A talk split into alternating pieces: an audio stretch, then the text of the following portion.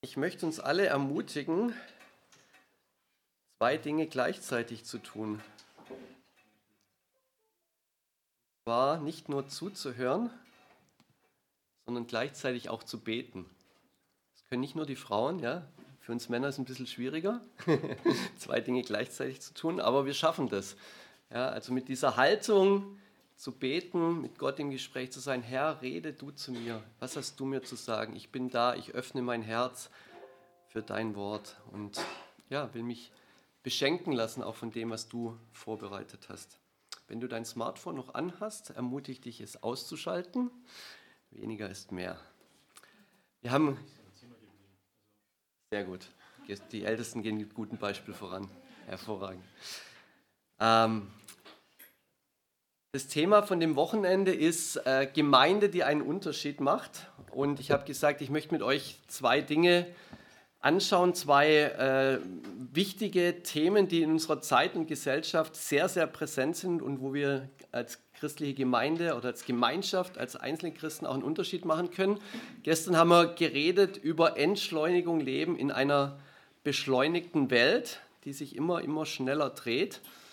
Und heute möchte ich ähm, reden über Einheit leben in einer Zeit der Polarisierung. Ich glaube, das ist ein ganz, ganz wichtiges Thema, wo Gott uns ganz, ganz viel zuzusagen hat und wo wir wirklich einen riesengroßen Unterschied machen können. Jesus hat ja für die Einheit seiner Jünger gebetet. In Johannes 17 im hohen priesterlichen Gebet, da sehen wir das. Und er betet auch dafür, dass diese, oder, oder es ist eigentlich eine Verheißung damit verbunden, dass wenn die Jünger eins sind, wenn wir als Christen eins sind, dass die Welt dann irgendwas bemerkt, das einen Unterschied macht. Und lass uns mal gemeinsam diesen, diese Verse lesen hier aus Johannes 17. Muss bitte weg?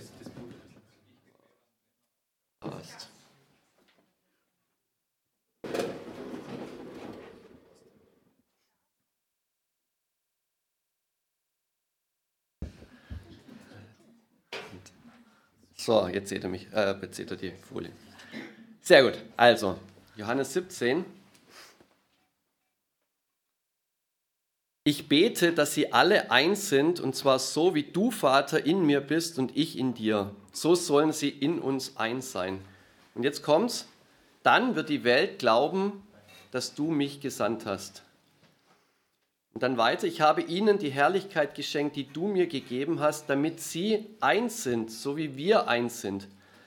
Ich in ihnen und du in mir, damit sie die vollkommene Einheit gewinnen und damit die Welt erkennt, also wieder nochmal, damit die Welt erkennt, dass du mich gesandt hast und sie geliebt hast, so wie ich von dir geliebt bin. Also dass, dass die Welt etwas bemerkt davon, dass Jesus in diese Welt gekommen ist, ist hier eng verbunden mit diesem Einssein, ja, mit diesem in Liebe verbunden sein. Und äh, ich glaube, das ist in unserer heutigen Zeit gar nicht so einfach, ja, ähm, denn es ist ziemlich auf die Probe gestellt. Ich meine, wir alle wissen, wenn Menschen zusammenkommen, gibt es verschiedene Meinungen. Ja? Das ist ganz normal. Ähm, der eine sagt, da liegt die 6, der andere sagt, da liegt die 9. Ja? Ähm, das ist so. Wo zwei Menschen zusammen sind, gibt es mindestens zwei Meinungen. Ja? Und das ist in der christlichen Gemeinschaft auch so. Die Frage ist halt, wie gehen wir damit um? Wir haben ja gestern darüber geredet, was ähm, das Internet und die sozialen Medien auch mit uns machen, diese ganze Beschleunigungsspirale. Aber die sozialen Medien, die machen auch etwas mit Meinungen. Machen auch etwas mit Meinungen. Denn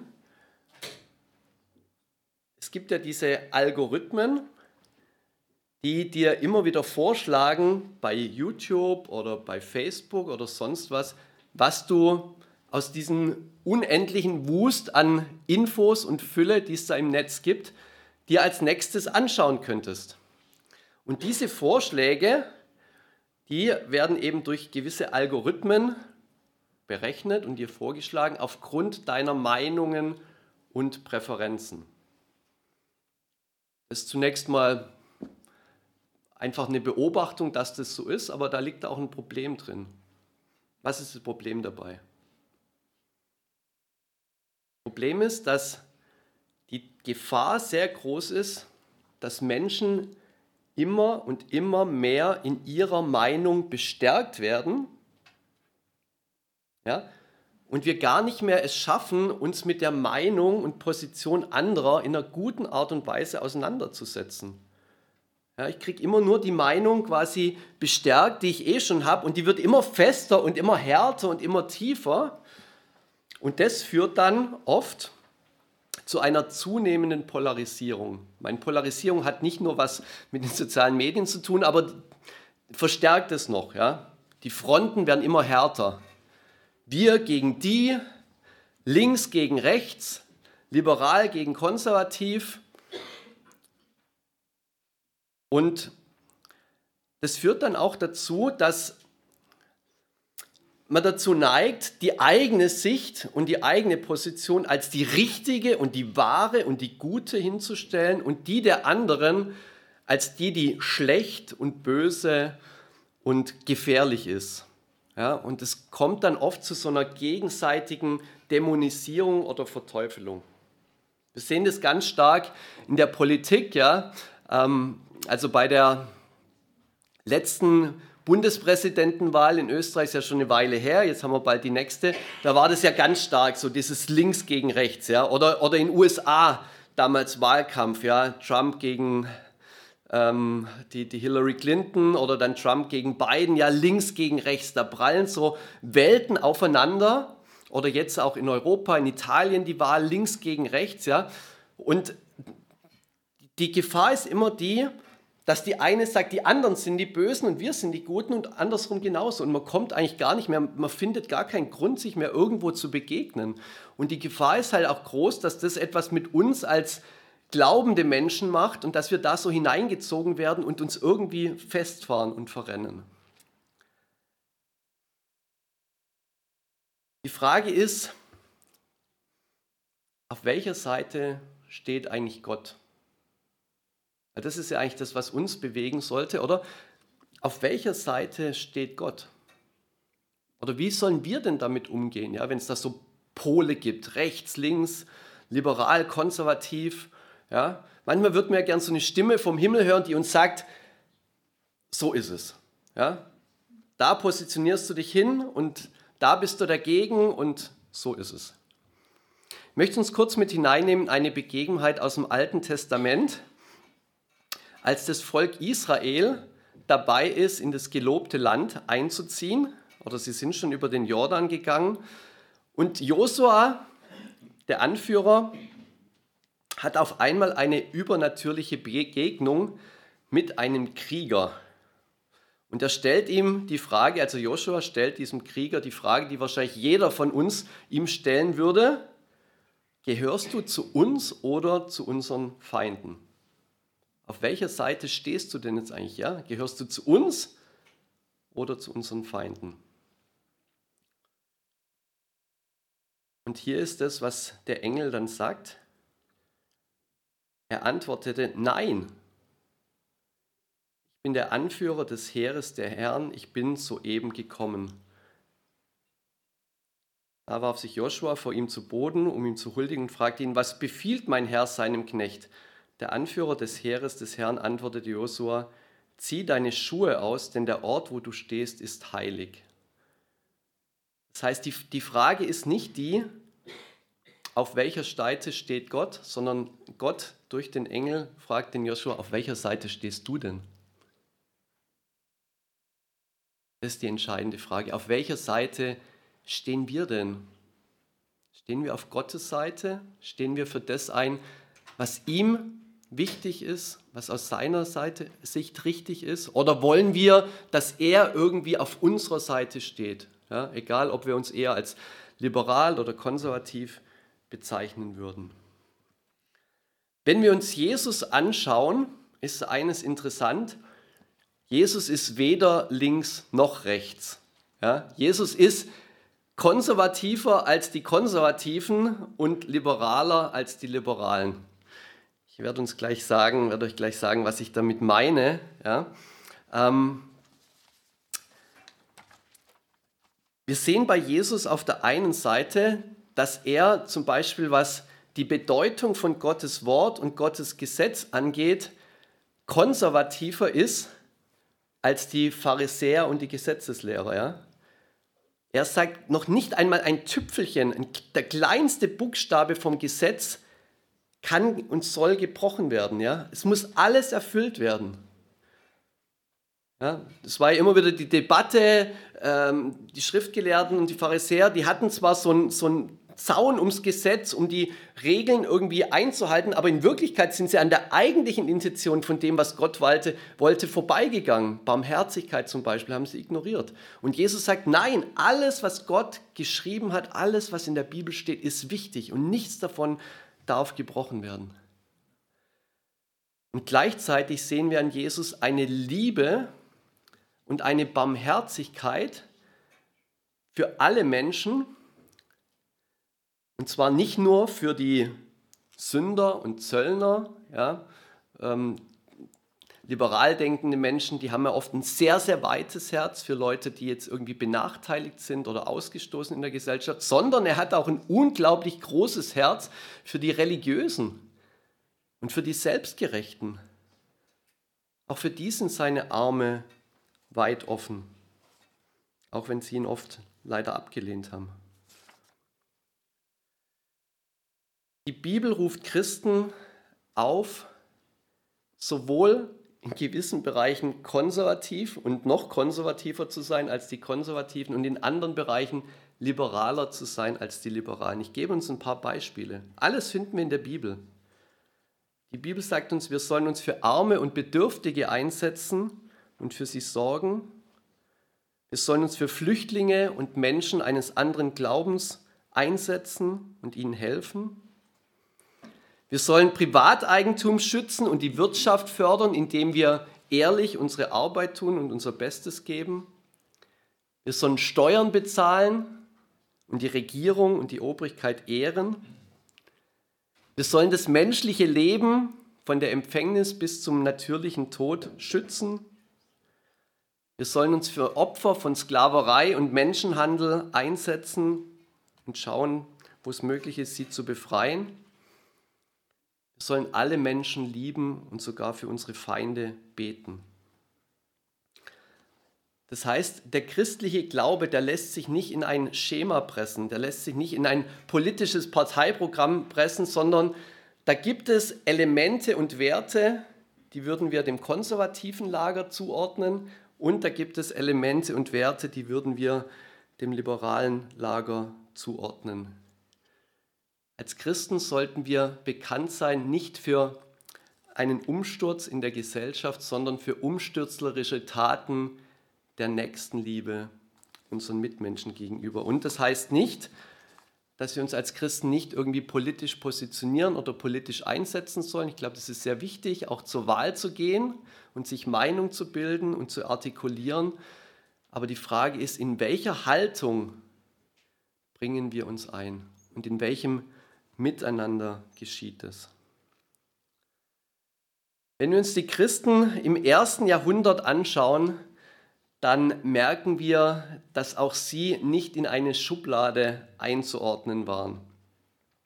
Ähm, ich möchte uns ein paar Beispiele geben, wo wir sehen, dass auch die ersten Christen sowohl konservativer äh, als auch liberaler waren, als, also wenn wir jetzt in unseren Kategorien von heute denken, als wir uns vielleicht zunächst vorstellen wollen. Zum Ersten waren die Christen damals diejenigen, die die Bewegung zur Gleichberechtigung der Frauen angeführt haben. Ja, also damals im Römischen Reich war es so, der Mann hatte eigentlich alle Rechte. Ja. Ähm, es war absolut okay im Römischen Reich, wenn ein Mann neben seiner Ehefrau noch alle möglichen Geliebten und Mätressen hatte und, und sonstige Partnerinnen und Partner. Aber von einer Frau wurde es erwartet, dass sie ihrem Mann untertan ist und ihm äh, treu. Unverheiratete Frauen waren sozial geächtet. Kinderlosigkeit war sehr, sehr verpönt, ein großes Problem. Und wenn jetzt zum Beispiel der Ehemann gestorben ist und eine Frau hat nicht in zwei Jahren wieder geheiratet, dann hat sie keine Unterstützung vom Staat bekommen. Ja? Dann war die mittellos und ist im schlimmsten Fall verhungert. Und was haben die Christen jetzt gemacht? Oder was sagt die Bibel? Wir sehen auf der einen Seite, was für eine wichtige Rolle Frauen gespielt haben. Ja, Frauen waren Nachfolgerinnen von Jesus zum Beispiel und haben in der Urgemeinde eine wichtige Rolle gespielt. Die Christen haben sich um die älteren Witwen, die dann auch nicht mehr heiraten konnten oder wollten, gekümmert und sie versorgt. Es gab gewisse Kriterien dafür, aber es war, war möglich und war gegeben. Und die Bibel hat darauf bestanden, dass Männer ihren Frauen absolut treu sind und dass sie sie so lieben, wie Jesus die Gemeinde geliebt hat, in dieser exklusiven, ähm, monogamen Beziehung.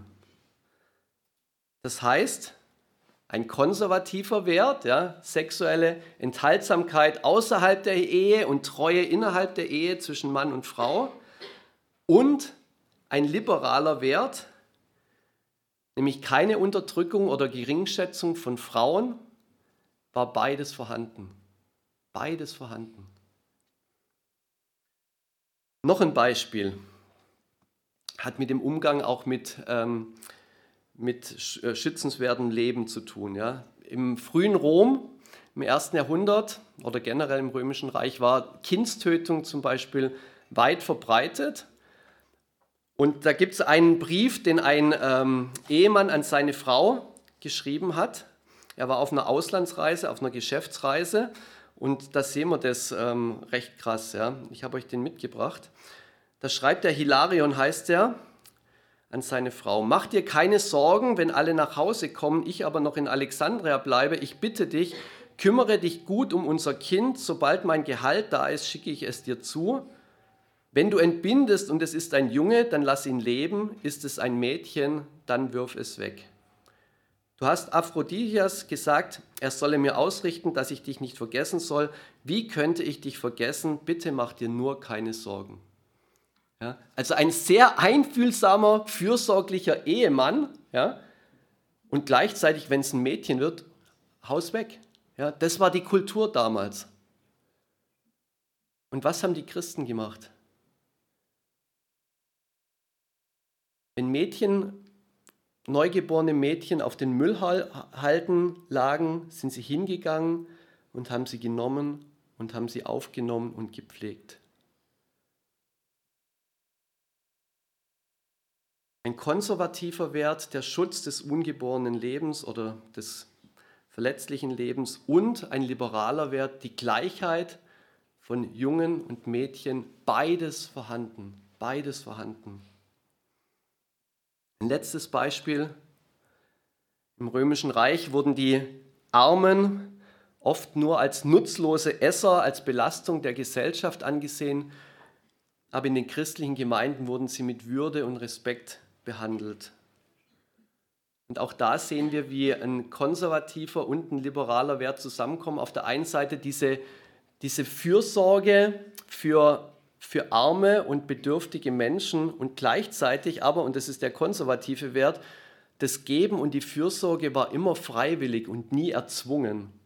Ja, kein Sozialismus, kein, kein, kein Zwang. Auf welcher Seite steht Gott? Gott steht auf keiner Seite. Die Frage ist, auf welcher Seite stehen wir? Siehst du, wenn wir die verschiedenen Parteiprogramme uns anschauen, dann finden wir in jedem Parteiprogramm gewisse Werte, die mit Werten der Bibel übereinstimmen und andere Werte, die überhaupt nicht mit den Werten der Bibel übereinstimmen. Und es ist wichtig, dass wir uns das bewusst machen, weil das ist ein wichtiger äh, Punkt, um ähm, nicht in diese polarisierenden Lager zu geraten. Ja? Jesus steht nicht auf der Seite von der Partei oder der Partei, sondern letzten Endes sagt er, alle haben ein bisschen Recht und keiner hat in allem Recht. Denn christliche Werte sind eben sehr breit. Zum Beispiel der Schutz des ungeborenen Lebens, aber auch die Hilfe und der Beistand für Menschen, die von Krieg und Terror geflohen sind.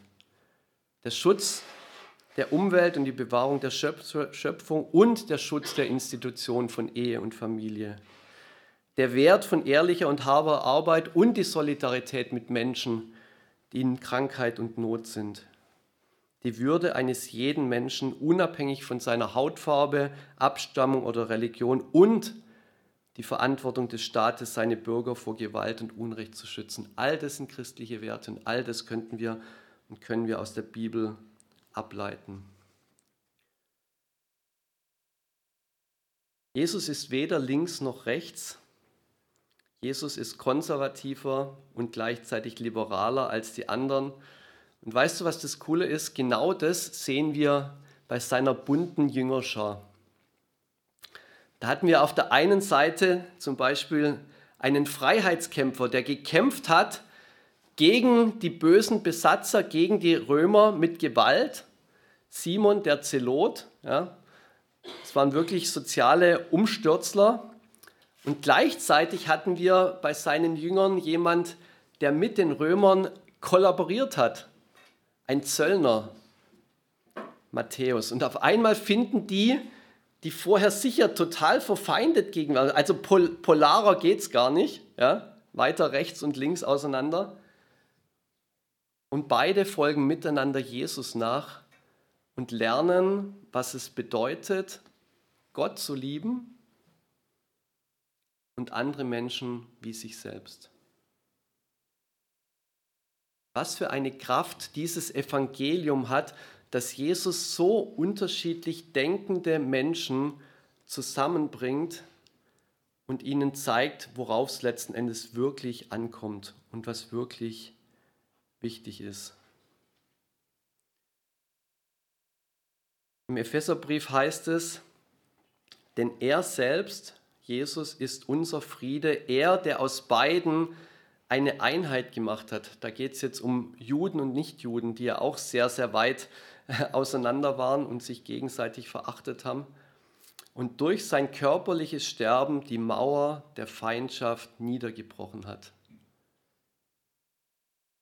Ich glaube, dass unsere Welt neben Entschleunigung nichts mehr so sehr braucht wie Menschen, die unterschiedlich sind, die in Liebe miteinander auskommen. Eine christliche Gemeinschaft, die zusammensteht, die, ein, die Einheit lebt und die auch denen, die eine ganz, ganz andere Meinung oder Weltanschauung haben, in dieser Liebe Jesu begegnet. Das bedeutet nicht, dass wir alles toll und richtig finden, überhaupt nicht. Gottes Wort sagt uns ganz klar, was gut und böse, richtig und falsch ist. Aber es bedeutet in dieser Art und Weise, wie Jesus mit Menschen umgegangen ist, mit Menschen umzugehen. Ich möchte nachher weiterreden darum, wie wir Einheit konkret leben können. Aber ich möchte uns jetzt eine kurze Zeit geben, ähm, mal, mal innezuhalten, vielleicht nochmal ähm, mit Gott ins Gespräch zu kommen. Und dann werden wir eine kleine Pause machen, wo ihr euren Kaffee, den ihr vorhin getrunken habt, wieder loswerden könnt. Ähm, kurze, kurze Pause, dann geht es in einer Viertelstunde weiter. Ähm, genau, dann reden wir über, wie können wir Einheit konkret leben.